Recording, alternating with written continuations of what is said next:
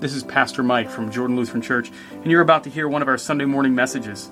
At Jordan, we're passionate about learning from the Bible and pray that this message makes an impact in your life.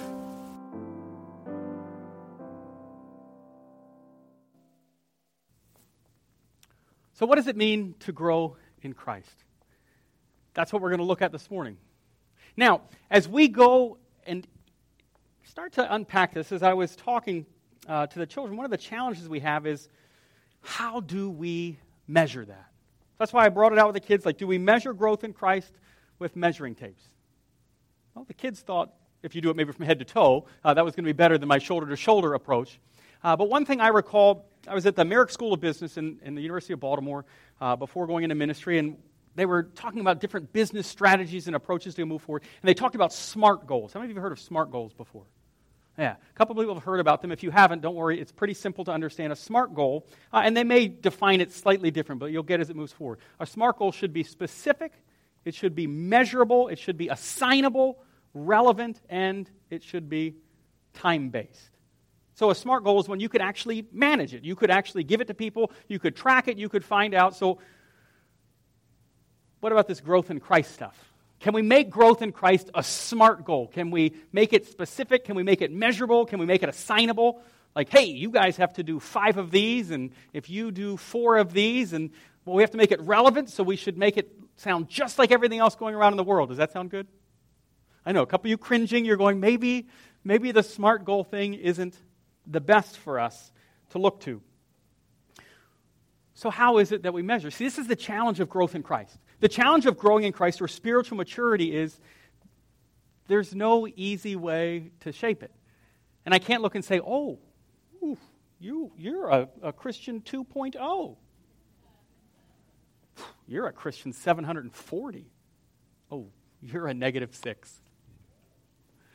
Now you kind of chuckle a little, but there is no measuring stick like that. The Bible doesn't have any description of what that is. I mean, the one description that probably troubles a lot of you is it says faith like a a mustard seed. And then most of us thought, well, I was hoping to have like a sunflower seed size, or maybe I could be like a pumpkin seed size. But I just, if I had a mustard seed, I'd be moving mountains. So, well, how big does that make my faith? I mean, we just, as human beings, we get wrapped up in how much do I have or how little do I have. Well, we're going to go into our epistle lesson this morning, which is Paul writing to the church in Ephesus. And he's asking this question of them. He's talking about how are they growing? What's happening in their lives? I don't know if you know, Paul's letter to the church in Ephesus, which we hear about his experiences there in Acts 18, 19, and 20. He spends three years in Ephesus. Of all the mission congregations he goes to, he spends more time in Ephesus than any other mission congregation. And he writes the letter to the church in Ephesus about five years after he's been there. So I share this with you so as you hear the text this morning, realize this is a man who knows this congregation. He knows them. He wants the best for them. So if you would, uh, turn with me Ephesians 4 17 and 18. So we step into Paul writing to a church he was at for three years. It's about five years later. So imagine you've been somewhere for three years and you write back to check in on those you knew. You'd probably have a lot you want to hear. There's stuff you'd want to know. And we're reading this in light of what does it look like to grow in Christ, which is exactly what he is writing to them about. He says, Now this I say and testify in the Lord that you must no longer walk as Gentiles do, in the futility of their minds. They are darkened in their understanding, alienated from the life of God because of the ignorance that is in them due to the, their hardness of heart. A couple things we need to unpack as we go into this passage. First off, we have this challenging thing where he's talking about Gentiles. Now, some of you are like, well, I thought Paul was the one who spoke to the Gentiles. So it seems like he's kind of speaking down the Gentiles. I thought he was speaking to them. Well, he's using this language to remember the world was divided into two major things you're either Jewish or you're Gentile. So, as he writes to the Ephesians, he writes and says, Don't slip back into what we know the Gentiles did. You can be a Gentile who's in Christ, but he's writing and saying, No longer walk as the Gentiles do. So, he's not using Gentiles here to talk about those who are in Christ. He's using Gentile to say all those who do not know the promise. Because remember, the big description of Jewish in the Old Testament was these were the people of the promise. They were supposed to bring the promise of who Christ is, who Christ was going to be, and what he would be. They now know that in full as Paul lives. Jesus has now walked on the earth. So when he talks about Gentiles, he's saying the futility of people who are living life without any knowledge that God made the earth, that God desires to see the earth be restored and that God is with those who call upon him every single day of every single hour. Now, for some of you, you can recall a time in your life where you had not Christ. You could recall a time where you had no experience of who Christ was, or you heard of him, but he wasn't an active part of your life. And you can sit there and say, Yeah, you know what? Before Christ, I get what Paul's pointing to. I understand futility when I had not Christ to guide me and direct me. He says of them, they are darkened in their understanding, alienated from the life of God because of the ignorance. That's not a nice thing to say, is it? When's the last time someone called you ignorant and you said thank you? Did you know ignorant actually isn't a terrible thing to be called? Like we just assume that it's a bad thing. Ignorant just means you don't, it just means you don't know. How many of you could build a bridge that a car could drive over safely for 10 years? Congratulations, you are all. And you're okay with that, right? Yeah, see, so I just shared with you. So do realize this is airliner from life because they were ignorant. They had no understanding. So he's not trying to say the Gentiles are, he just says they're ignorant of it. But you, Ephesians, don't chase after what they have and go, but it looks really nice to not have God because I like what they have. This is the whole shiny next door neighbor, right? Ooh, I like what they have. Ooh, that's really nice. You don't know what they actually have. You just saw that you think it's shiny. Uh, it may just be a complete deceit to you. And then he uses this language that's very interesting due to the hardness of their hearts. Now, a few weeks ago, we were in Mark chapter 6, and who else was described as having hard hearts? You remember? The disciples. The disciples had hard hearts, which again was tough there because when we looked at it a few weeks ago, the, your first move on hard heart, normally for those who have the Bible, you hear hardened heart, you move to Pharaoh. I mean, that's the most common because you hear, hey, when the 10 plagues, Pharaoh's heart is hardened. But now we've got Mark 6 saying disciples had a hardened heart. Now you've got here Paul writing the church in Ephesus and saying, hey, these Gentiles, they've got hardened hearts. That without God in their life, they have no desire whatsoever to grow in the knowledge of God because they actually have become set up in who they are. They've become hard, something that bangs up against who they are. Verse 19 continues on that same theme of growing a hard, what would be something we'd say? You play guitar, they talk about you gaining your calluses. Now, why do you get a callus? Yeah, because you're rubbing against the strings. You're sit there. Why do you get a callus for anything? Because you've done. You can get calluses for lots of things. Any of you ever like work in the yard a lot, or ever carry ropes or do different? You'll get calluses across your hand. Different. I mean, different things will all cause this. Do a lot of. You'll get a callus. Now, calluses can be great, but they can also be kind of bad. Um, Paul then uses that same language. He says they have become callous. Now, Paul doesn't say they've become calluses. I know that. But he's actually using it. I want to lead you there. He says they've become callous. They've become hardened to what God's doing. They've become callous and have given themselves up to sensuality. Could you imagine a culture that's given itself up to sensuality? The desire that it would just want to chase what it wants, when it wants, how it wants it, the way it wants it? Ladies and gentlemen, I welcome you to your very own life. Which is crazy. This had to be preached almost 2,000 years ago, and it still needs to be preached today which either means we've got some really bad preachers, or it turns out this thing that makes us callous and turn over to sensuality is so alive in our lives that you could hear a sermon preached every single day and somehow it would still pull against you. And I would suggest to you it's the latter. There have been a lot of great preachers. But this thing that pulls on us, that gets us to chase sensuality, is so hard to identify because we call it different things. We don't call it sensuality, we call it achievement, advancement, growth. I now have wealth, resources. You can name it all types of different things, but if it doesn't have your life centered in Christ, then indeed it is having you chase after sensuality. They become callous, give themselves to sensuality, greedy to practice every kind of impurity. But that is not the way you learned Christ. Paul just wrote to these people and said, I was with you three years. and what I'm hearing now, you're not chasing your first love anymore. You're chasing something else.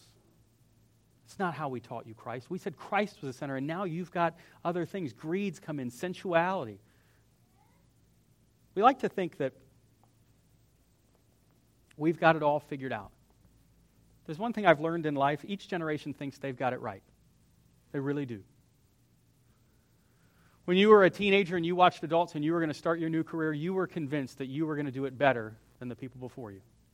It's actually a necessary part of being human, I would suggest. Because if not, if you were as beaten down as some people when they're a little bit older in their careers, how excited would you be to start out a 40 or 50 year career? Well, going off to work. Instead, you see a 20 year old who does what? To take on the world, man. I'm going to knock it all down. I'm going to set it all back up the way I dream it and envision it. Now, a 40 year old can do this, an 80 year old can do it. I'm not saying it's limited by age, but I'm sharing with you how this unfolds is it happens in our spirituality as well. But sometimes we identify with the wrong thing and we get wrapped up with the wrong audience. So, what about those SMART goals? Can we do SMART goals for growing here as a congregation? As we grow in Christ, can we assign everything out? Can we make it very specific? Hey, Jordan needs to specifically get this item at this time so we can build this and then grow in Christ. And we need more people to open the Bible. And if we get 80 Bible opens a day, that will uh, relate to like 14 great experiences. So if over a week we could get 80 Bible opens, now we're at 400 Bible. I mean, can we do that? Is that a good idea? So you guys don't like this. So the SMART goal thing seems to not be where it is. Instead, a more common piece for growing in Christ is what even appears in our 10 year blueprint, of which I'm not opposed to. But in the blueprint, at one point, it mentions as we move forward as a congregation, uh, it says that in a couple years, hey, we may actually expand and bring in a director of Christian education or bring in some other church worker. That's a great thing. You know the challenge with bringing in other church workers is for a congregation? Some of you went right to money, which is not, it's not false. That's true. I get that. You know what the bigger challenge is? You are then convinced that the church is a professional church working world. And you forget that church work is not actually done by professional church workers, it is done by every single person in a congregation.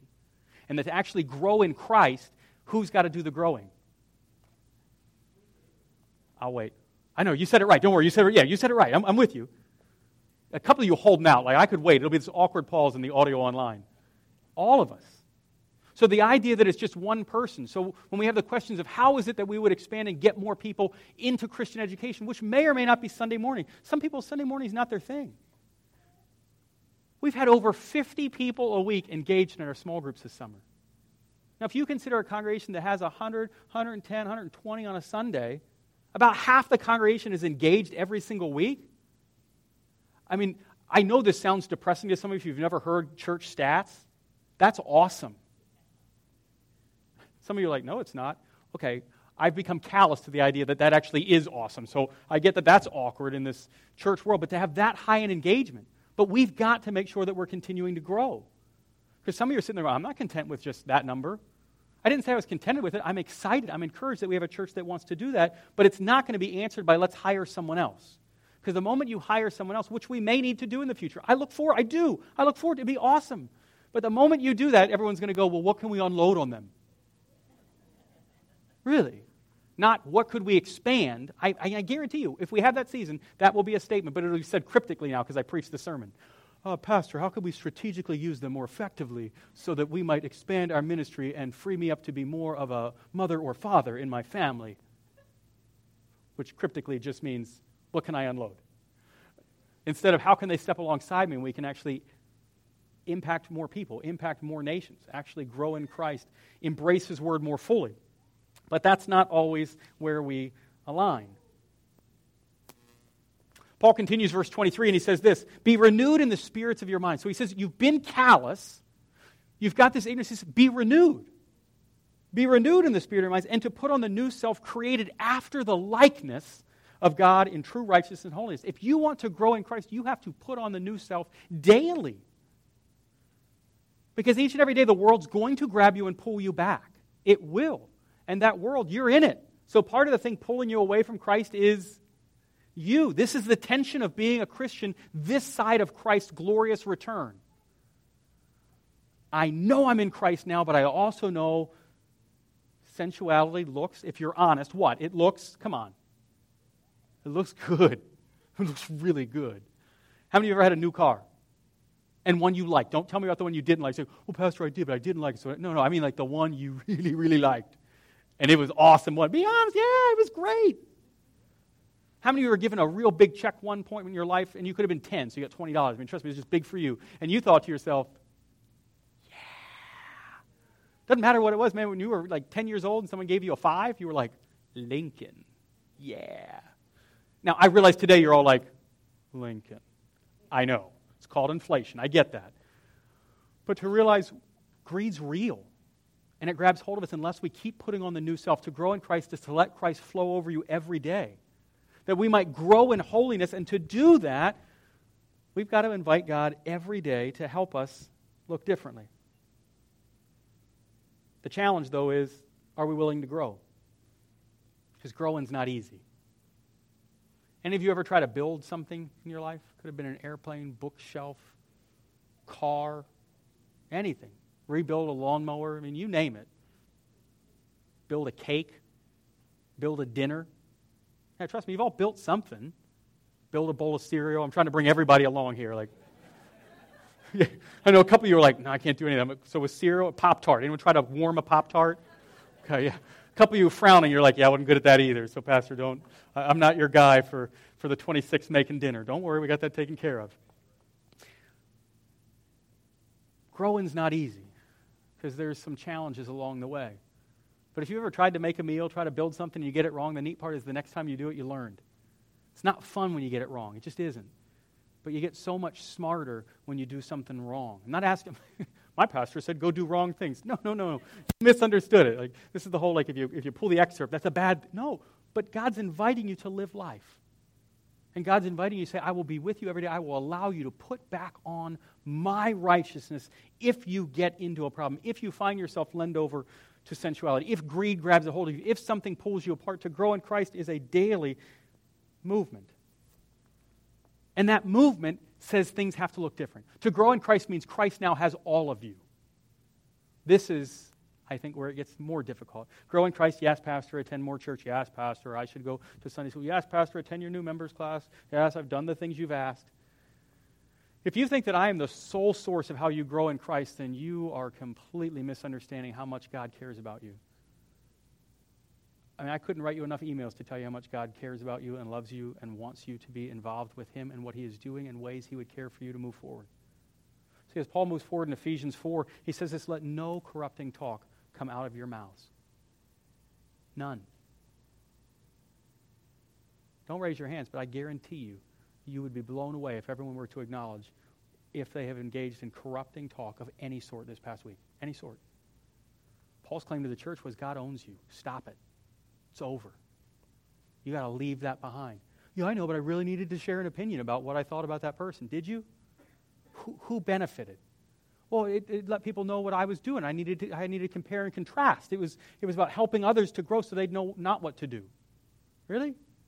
Or was it just to make you look good? Was it about you wanting to look better? Let no corrupting talk come out of your mouths, but only such as is good for building up. Well, you all again just save I save you time every week. No need to watch the news tonight because most of it will be corrupting talk. So you're good. There you go. So just leave it behind. You've got more time to be with your family. So families, if you said I don't have time, uh, I can't engage, then put your phone down. You know who else is guilty of using his phone too much? This guy. I don't know why the Lord's put this in my heart. It is, I am really fed up with devices. They're ripping families apart, ripping them apart. But we think we're connecting. Really? How many of you ever felt con- closer to someone who texted you? Girl, that text was awesome. If that's where your relationship is, just so you know, shut it down. You don't need that. But it happens other ways too, right? Social devices are easy to talk about. Work could be your problem. You work too much. You know what else could be your problem? You don't work. And you might think it's the other. Isn't that funny? I work too much, and your boss is going, hmm, about that. God actually lets you be a part of this thing. So it's not, some of you are like, oh, this is great. Pastor's hitting all my bullet points. This is great. I feel good. Until that last one. That wasn't much fun. Let no corrupting talk come out of your mouths, but only such as is good for building up, as fits the occasion, and it may give grace to those who hear. And do not grieve the Holy Spirit. You see, God wants you to be the next person in line to share Christ and to grow. But most of us instead would say, well, let's hire someone. Let's get a professional. You know what, Pastor? If we could just get a building and get out of this theater, then Jordan Lutheran Church will grow. Trust me, the next couple of weeks I think are going to be real exciting. I do. God's got some neat things. Land acquisition team's finding stuff we'd love to share. We'll let you know more as we hear. But just to share with you, don't for a minute think that somehow getting land or a building is going to make you a different person in Christ. Because if we get land in a building, guess who's going to get to do the work? Okay, what? Really? Only one person smiled. Like, this is really sad. like, I mean it. Like, if you could sit here, like, one person's like, yeah. Everybody else is like, whoa. Yeah, mean, we all are. But it's just funny. If we just get it, then we'll have it. Ladies and gentlemen, you got it right now. Like you have a space. I'm excited where God's taken us, but just don't miss out on what God's doing. To grow in Christ means it's growing when? Growing now. God didn't say, man, you know, you can only grow a certain amount and then, then you're stuck. No, God said you can grow and you can grow and you can grow so that we might be no longer grieving the Spirit, no longer holding back, but letting Him push us forward, as He concludes in our writing this morning, to be imitators of God. That's what we are. We're imitators. You know, imitation is the greatest form of flattery. Nothing would please God more than you to echo what God has put on your heart, that you might start repeating the scriptures because it tells God you love what He loves. If you start loving your family, you're loving his people. You start loving your neighbors, you're loving his people. You start caring more for creation, you're caring for what God made. God lays claim to all of it. He's inviting you to be a part of what he is doing. How many of you have ever been horseback riding? First time I went horseback riding, and of course it was the whole trail ride kind of thing, right? So I sat there and they, they get up and they give you instructions, and you, you're convinced that you're a genius now because you've received two minutes of horseback riding instruction. You don't realize the horse is the genius and you're the fool. Uh, but you get up on the horse, and I'm like, I got it. Get the reins, and I'm ready, and I hold them tight. I'm going to teach this horse where to go. And the horse is like, oh, great, another fool. Horse is like, this ride's over in 45 minutes. I can make it. But you hold the reins tight, and you sit there, and you pull it in, and you're all tight. I would suggest to you we do this in our own lives in Christ as well. We understand who Christ is. We've got this. We're excited. We're energized. And then we grab hold of the reins and we say, God, I got it. Because I'm, I'm set free in Christ and I have the reins and I'm going to direct this thing. If you want to grow in Christ, I'd suggest don't let go of the reins, just release some of the pressure. Because the moment you actually release the pressure on a horse, you know what it does? Well, the first thing it does is what? Most of you have ridden a horse? Oh, man, thanks. I mean, it doesn't say thanks. Trust me, this isn't like Mr. Ed the horse. Uh, but it actually just breathes a little and goes, man, this is cool. And you know what else, else also happens if you've ever ridden a horse? The ride smooths out. The horse is like, all right, we get each other now. You get that I just want to take my pace, and I get that you want to ride. If you want God to stop kicking you, then stop kicking God. God may be directing you in a way He wants you to grow. Walk through the door. Let God take you there. This congregation has limitless possibilities. We just got to stop kicking at God saying God can't do. God can do immeasurably more than you could ever imagine. And His Spirit says, Stop grieving me. I'm here for you. I want you to grow because I've paid the price. I want you to reap the reward. And we put on that new Christ, that new self each and every day. We're glad you've connected with us online and look forward to the opportunity to see you in person.